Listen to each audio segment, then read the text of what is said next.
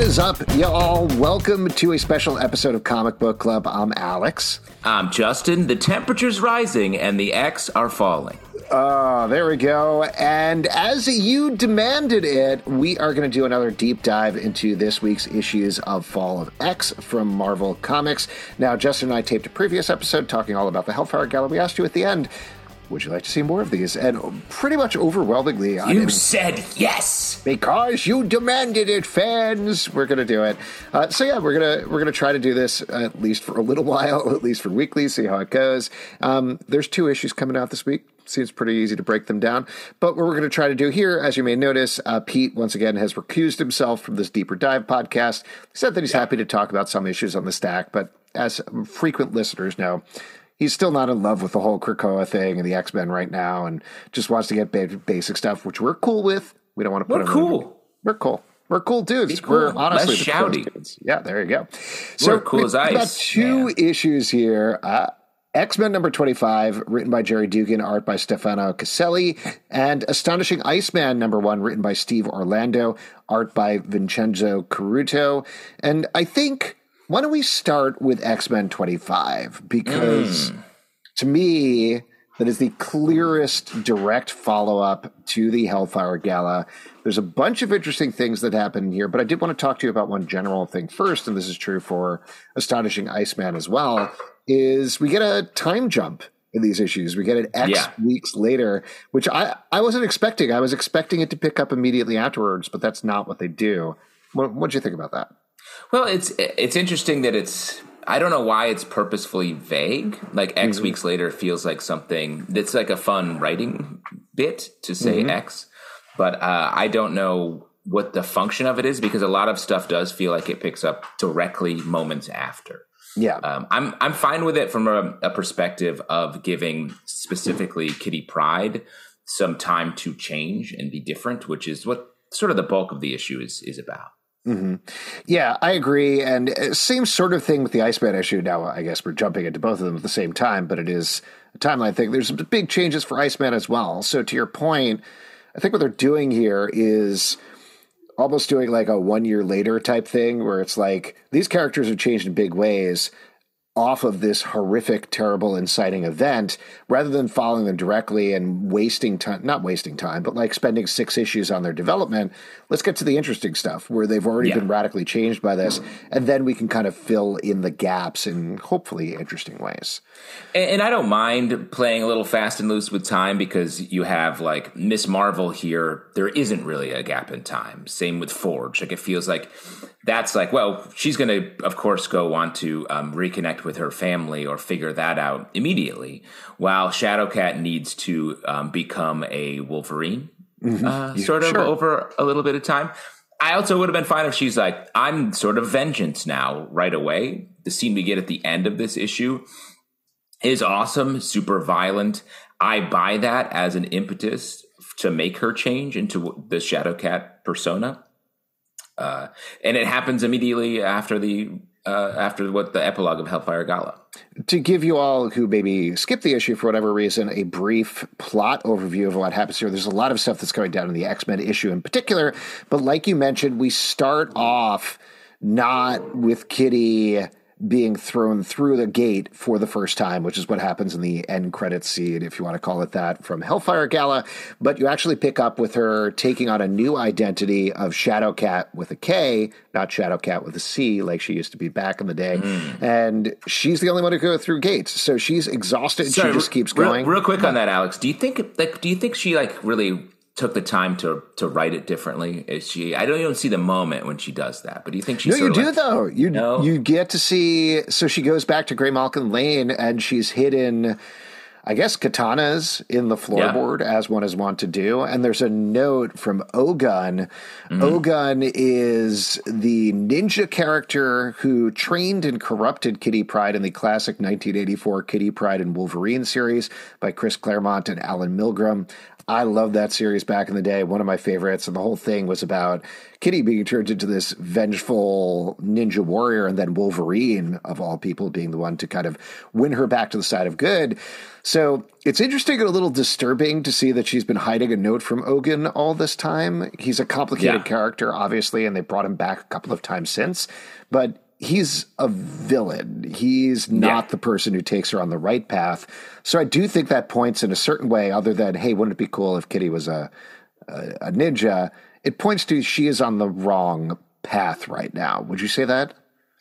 Well, she's certainly reacting to a, a deeply traumatic event in a way that is not has never been sort of her thing uh, as a hero, and it's very much a Wolverine thing to do.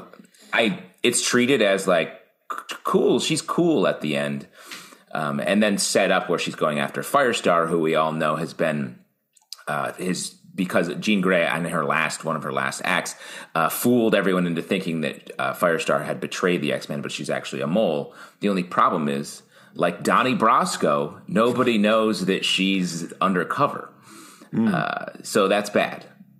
Do you think at the end of Fall of X, we're going to get a mutant rat is going to show up on a windowsill like he does in? Wait, is that Donnie Brasco? That's that's Departed, but the I- Departed. they both start with D. I'm sorry. But that's also another example of a character that was so deep undercover that no one knew, and that ended up uh, being a problem. I won't spoil the end of The Departed, but the rat lives.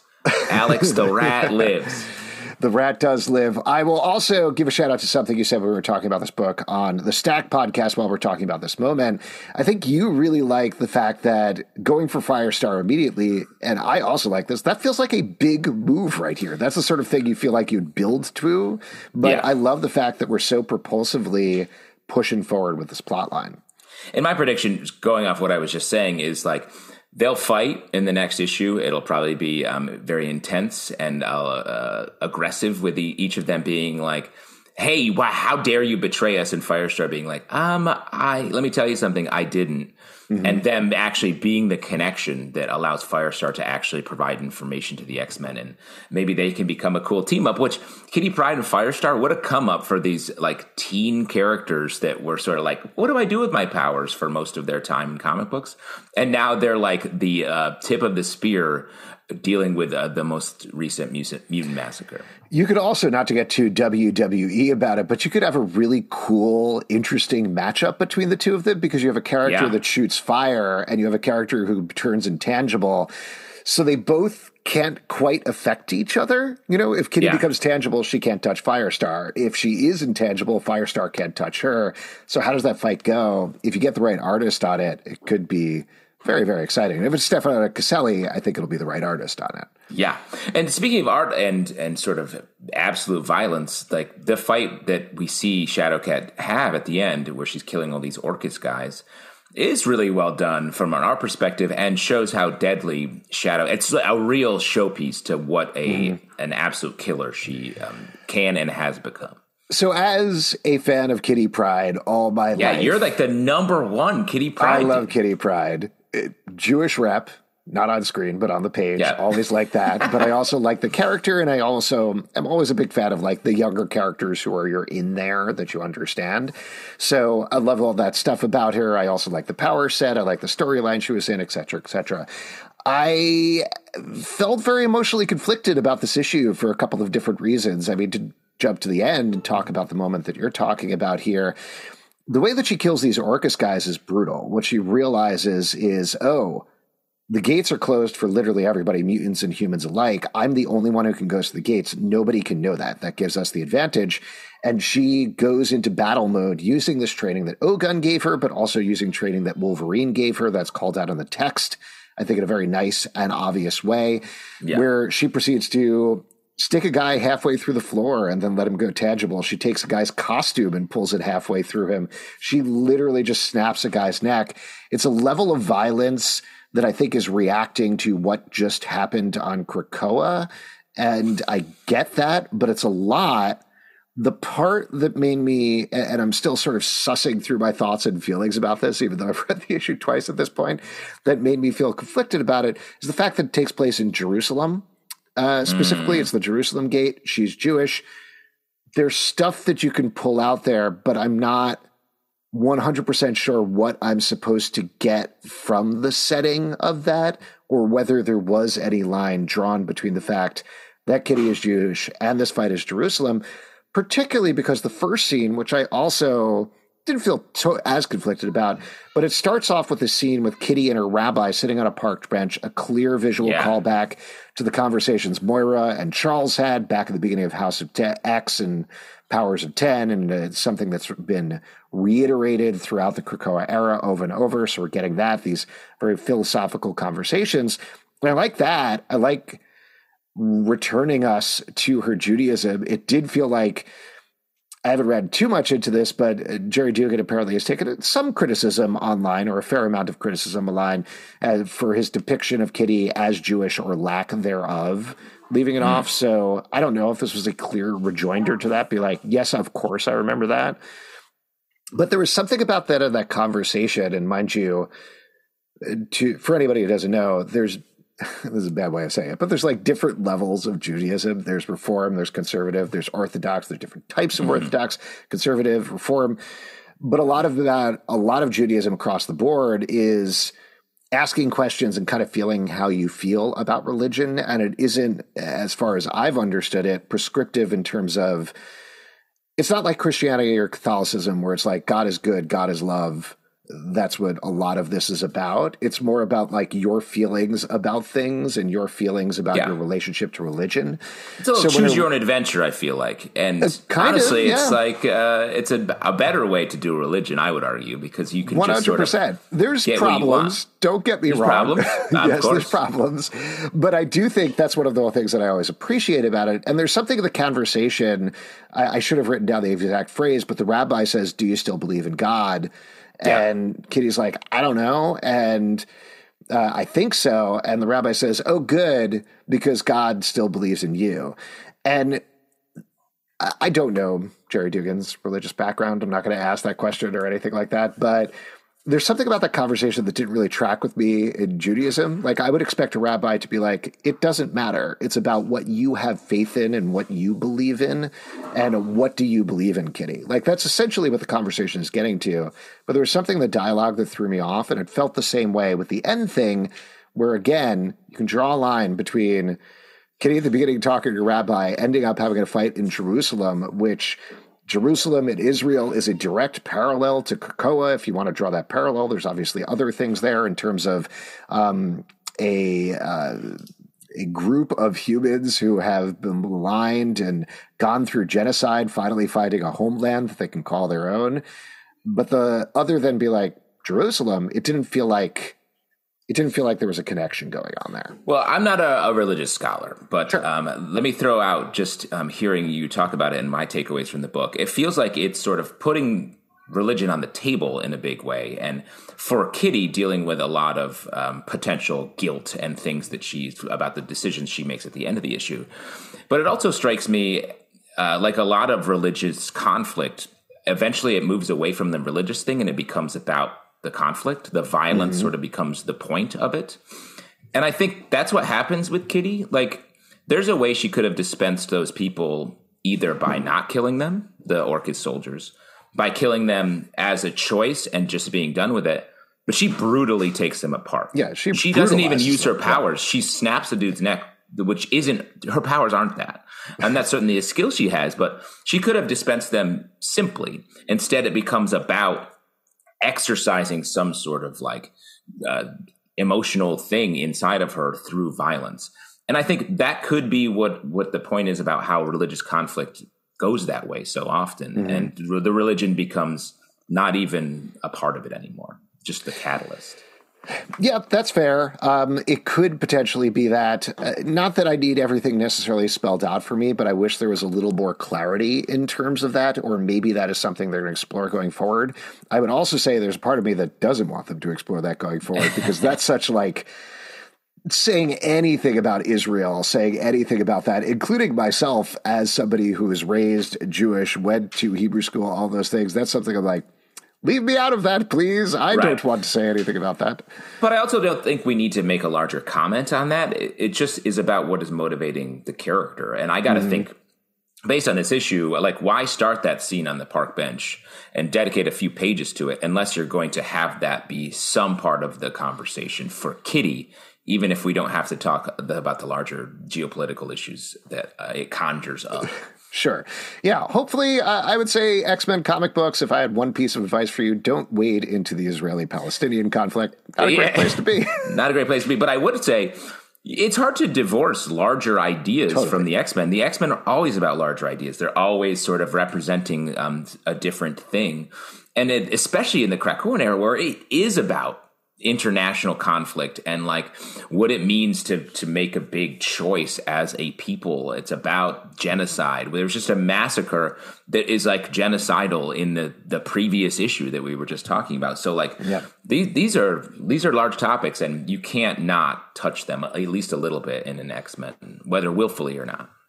Totally conversely i want to say i love the place that Kitty is in, regardless in the storyline, being the only person who can go through the gates, being the only one that can get information from place to place, that she needs to keep it hidden. Um, that's exciting to me. That's a good, interesting new status quo to follow. Let me ask you about that, though. So, this is something that has existed from the beginning of Hickman's run. Yeah. And we don't know if this was always the intention that, to put Kitty Pryde at center. After her first iteration in the Krakoan era was sort of like, I'm a pirate. I sort of do fun things in a way, like a little mm-hmm. bit of like playing dress up, if I may, not to insult our pirate listeners out there. Sure. But uh, but now she's is if that was the intention all around, and now she's become this sort of force of vengeance. Like, do who's who in the X Men world orchestrated this? Is it Krakoa itself? And if that's true, and Krakoa we saw pulled Cypher off the board right before this massacre, presumably to save them, save him. Did, did the island know this is coming, mm-hmm. and this was always a plan?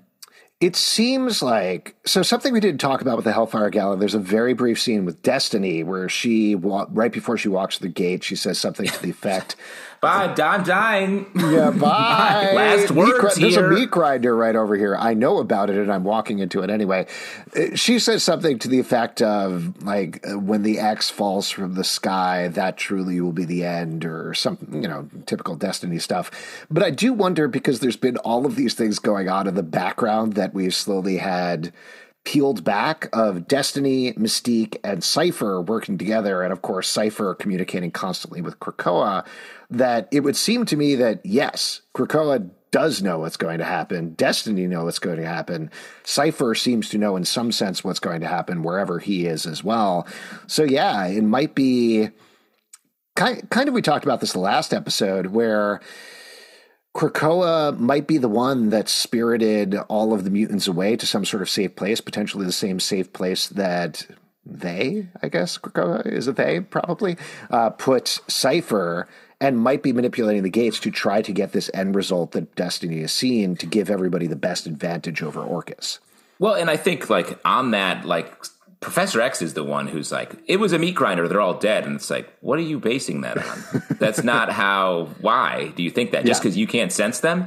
And I think that maybe points to a great flaw to examine in Professor X that he's like, I can't feel this, so they must be dead. It's like, dude, Think about other people for a every second. time. Every time I don't see my friends or children, I assume they've walked into Dead. a meat grinder. Meat grinder. A lot of meat. meat why are they building all these giant meat grinders? That's my question. Unnecessary. Mayor Adams, you're going yeah. out of office. Stop with the meat. I actually would put it past him to be like, we need giant meat grinders all over Central Park. Here's what it's going to be: the the furthest right subway gate is always going to be a meat grinder. So if you don't want to die, don't go into the furthest to the right gate.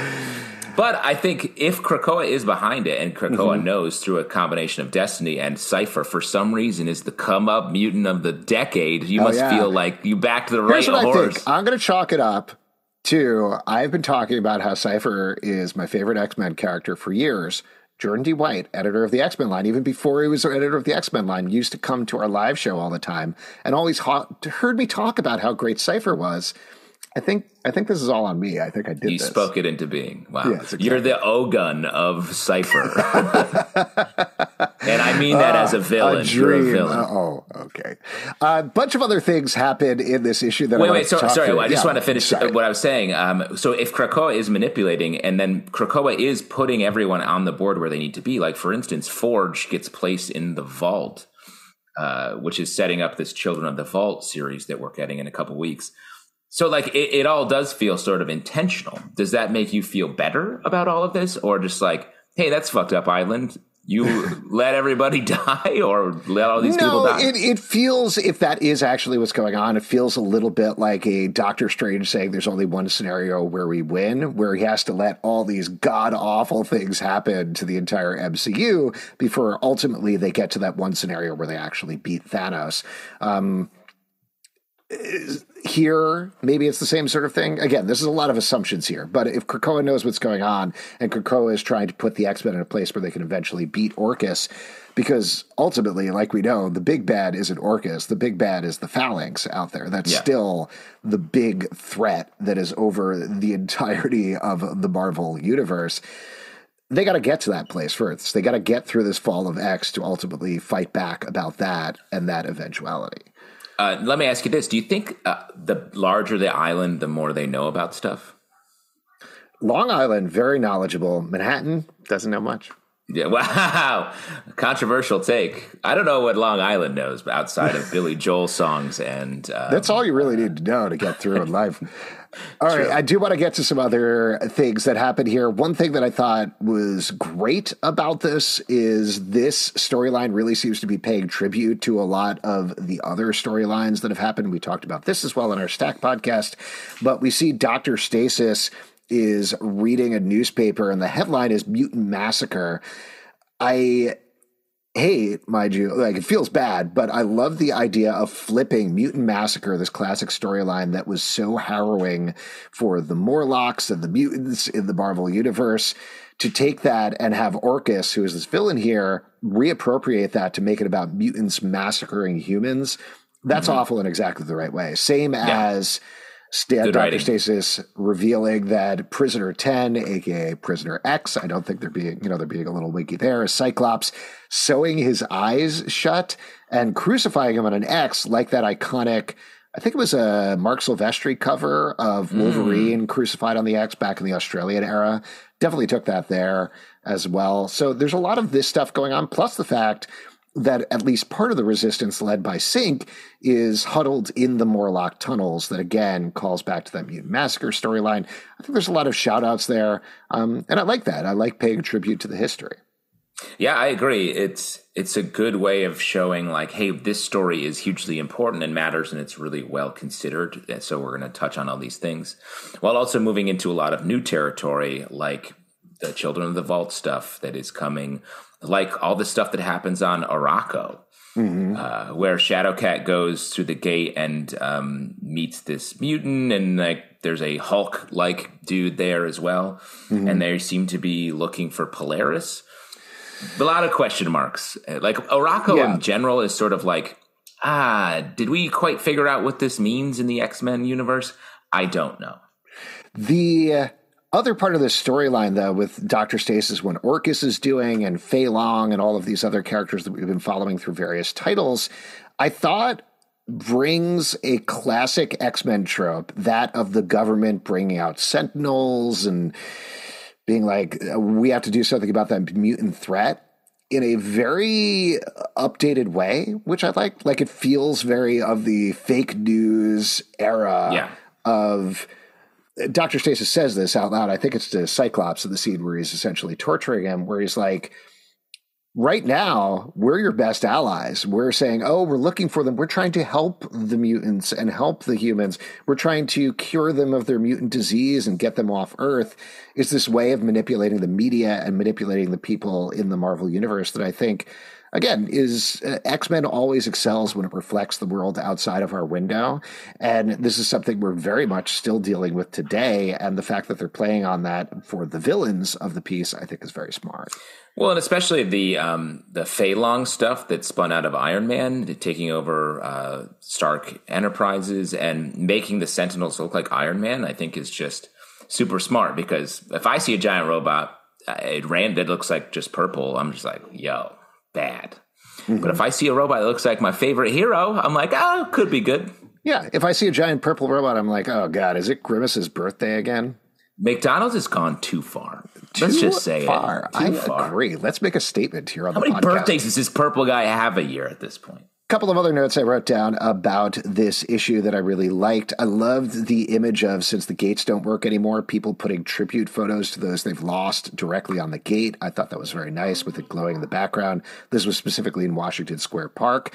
Also, in that same scene, we see Firestar in front of everybody being like, Yep, I've been feeding them information all along. But there's this thing where she turns to the gate and you can just very subtly see a tear going down her cheek.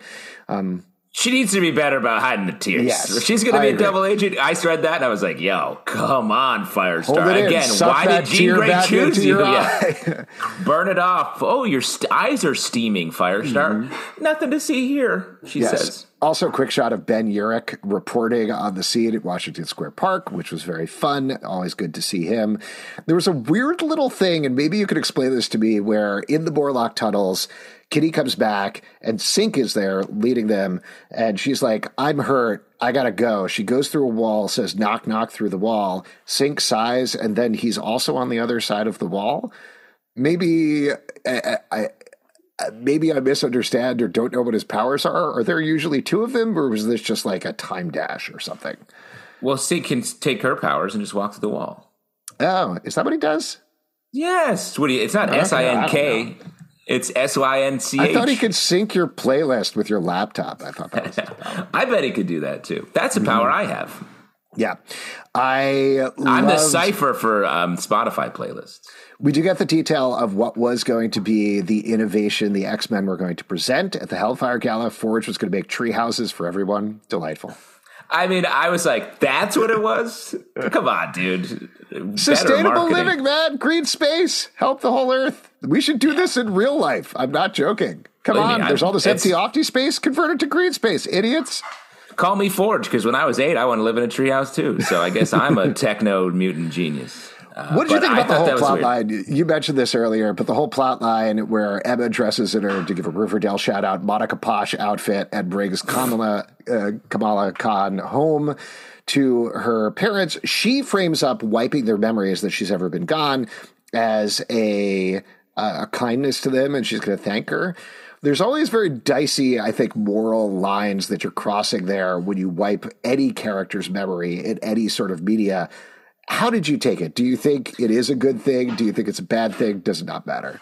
Well, I I think morally, um, I mean, we've done this. happens. White Queen, that's like her main thing. If Yeah. it's her three card Monty, so she's always doing that.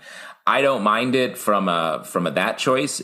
To me, when we get the Miss Marvel stuff and the larger Unity Squad, Uncanny Avengers, is the part where things I'm like, what is this going to mean? That's where it gets a little wobbly. Miss Marvel is coming from the outside. Now she's um, a main stage mutant. I don't know what it's about. I don't know how involved in the main story she is. And it feels like it's at least on the fringes. We get Deadpool just hanging out here, and I'm like, right, he's a mutant, but he's sort of still goofing around. So, like, I, I'd like to, I'm curious what all these other wider characters take. There was this issue, even though I liked chunks of it, it did feel like a little bit of a wash of, okay, got to set up four more titles now at this point. Let's go. And threw that Yeah. stuff out there. Um, so even if I like the ideas, like you're saying, it was a little distracting, but also at the same time, that's kind of classic X Men, right? Like going back to the Chris Claremont run, where he's like, "Here's two pages that won't pay off for 30 issues from now. Enjoy." But that's also, but I don't know if that's what this is. I feel like this stuff's going to pay off soon. yes, I just don't know how central it is. And when you get out into where Captain America is involved, I'm like, this guy's busy. Like, what's how He's much of stuff. this is how much of this is going to be a, a central pillar to this one? With the X Men, you're like, eh, Cyclops is going to be a central pillar here because he's uh, chained to an X with his eyes sewn shut. Yeah. Last thing that I'll mention that I really dug was the art page of the back, the poster that they've been putting up where it says Magneto can no longer use this gate. Thanks, Orchis. Which feels like almost the flip of the classic Magneto was right thing for the Grant Morrison run. So, Yeah. like that. I'm sure that'll be showing up in comic book shops very soon. Yeah, Magneto famously dead right now. Yes. At the moment, there's another one. There's another one over in Scarlet Witch, and I do think. Well, yes, that's back. his clone, Joseph, clone slash Right. like buddy uh, slash villain slash who knows what his point is right now. But there's been so much Magneto mentioning. I feel like he's coming back. I agree. Um, why don't we move on? I'm sure there's plenty more to say about this issue, but why don't we move on and talk about Astonishing Iceman, which I thought was great. Uh, much more direct than the uh, X Men issue. Just yeah. following Iceman. He is a hero out in the world. Everybody loves him. You've got these Orchis villains over on the Bloom and Orbital Space Station who are acting like oh god i was trying to remember what it is it's sort of like the venture brothers villains a little bit where it's all like very business like um, yeah. trying to take him down and sending around memos about how they got to get rid of Iceman. Um, but the thing that I thought was best about this is while Iceman outside is almost the opposite of Kitty here, where he's being cheerful and he's kissing dudes yeah. in the street that he saves. He barely makes it back to his new fortress of solitude to the place where his boyfriend Romeo is literally and figuratively the only person who is holding him together right now. And yeah. just you put that metaphor out there, it works so well. It makes so much sense after how utterly he was destroyed in the fight with Nimrod. I thought this was great. This is Steve Orlando again, just throwing such a clear premise out in the first issue. I really liked it a lot. Well, it's a big swing and a big status quo status quo shift for Iceman, and it almost feels like this is carrying on the Hickman first phase vibe, where it's like, you know hmm. what, I'm going to take a big swing here. It's not going to be about just moving the story forward. We're going to sort of restart Iceman with this very specific situation. He's got a ticking clock anytime he leaves the Antarctic base, but he's trying to live life to the fullest technically. I don't know if he's alive technically. He, right. He's he's just a, an emotional imprint almost pushed into living ice, right? That that's my takeaway. Yeah, it's a little I mean, confusing. I think that's what it is. You know, they explain Romeo's powers. Romeo is an inhuman, and he grows closer to somebody the more emotion he feels about them. Clearly, Romeo and Bobby are in love. He there's this great line about how Romeo was the last face he saw before he died, and the first face he saw when he came back to life. Yeah. So to your point, I don't know which direction they're going to go in, but I could see a world where I think this one is a mini series specifically. I could see a world where this ends where Iceman is like, "You got to let me go," you know, because yeah. that's Romeo being trapped in this ice palace, monitoring. They have this really cool like insignia thing that they explain at the end, where it's basically yeah. Romeo staring at it the entire time and monitoring how much Iceman is falling apart at all times, so that he can bring him back if necessary there, there's a world where Iceman's like, you have to go on with your life. You can't yeah. spend all of your time just holding me together. Um, and if that is, that's going to be heartbreaking. Well, it feels like, I mean, it's a tragic, this could be just a tragic miniseries that is like a metaphor for dating someone who is dealing with uh, other their own personal problems because that's what mm-hmm. it feels like. It feels like Romeo has to watch Iceman the his entire life and literally keep him going, and eventually it's going to be like, hey, like you said, you have to let me go. And all that, all that tragic potential story here is packaged in like fun superheroics, mm-hmm. and the next villain being Helium, the unfreezable man. And it's just like it feels like classic early comic, like Silver Age comic book stuff with mm-hmm. this huge emotional underpinning, which I think thematically is what the X Men are across the line right now. Mm-hmm. And I'll th- can I throw out a very stupid theory to you? Uh, that please, finally. Here we go. This is my first stupid theory of the podcast. Here we go. so Iceman goes back to this place where Romeo is, and it's a little bit Fortress of Solitude, but it's also a ice palace. He summons this very chunky looking snowman to help him out, and very Romeo frozen. is sitting on the throne. That's what I was going to say. It's very frozen. What does Elsa say? Let it go.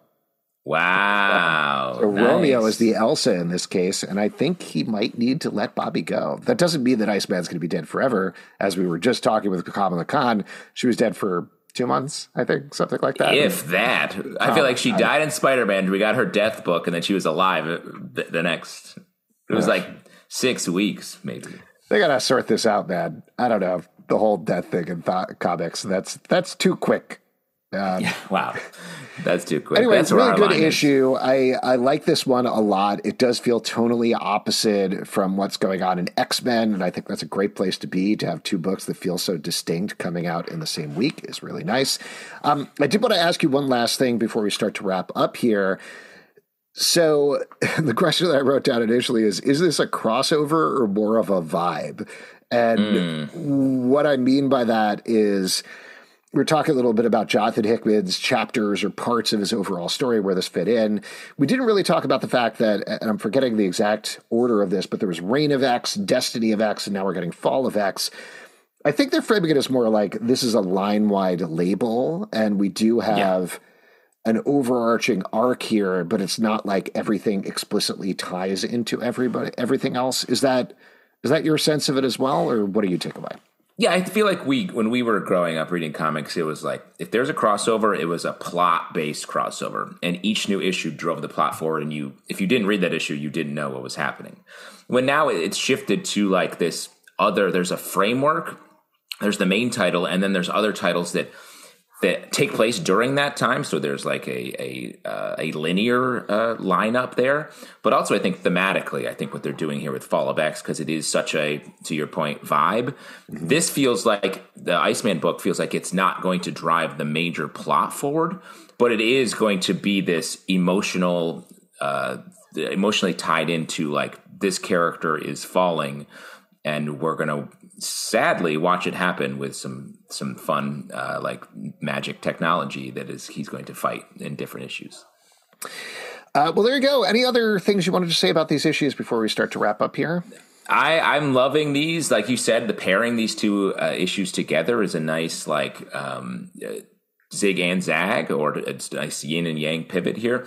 So I just want I want more. I'm ready to for to hit a couple more titles so that we can really get the story going. And it's well, Justin. I'm glad you asked about that because I can tell you what is next in the Fall of X reading order. Here's what's coming out next week from the X Men line. We've got Immortal X Men number 14, which is going to focus mm. on Charles Xavier alone on a beach, being super bummed out, living his worst life, basically. Yeah. Castaway, but but Wilson is his giant uh, lollipop helmet. I hope he draws. I hope he draws Magneto's face on his helmet and starts talking yeah. to it. That would be fun. You were right. And then we got Children of the Vault number one following up specifically on that Forge page that dropped in X Men 25. I think it is Cable and Forge and somebody else, I don't remember who, fighting back against the Children of the Vault who are pissed because they've been locked away forever by X Men. Uh, and then the last one, which is a little bit of a question mark in my mind, I'm not actually sure if this is a Fall of X title or not. It wasn't totally clear. But we're getting Ghost Rider, Wolverine, Weapons of Vengeance Alpha, number one, which is going to kick off an actual crossover between the Wolverine issue and Ghost Rider my sense of it is at best it's going to be Wolverine is bubbed out, but he's doing Ghost Rider stuff.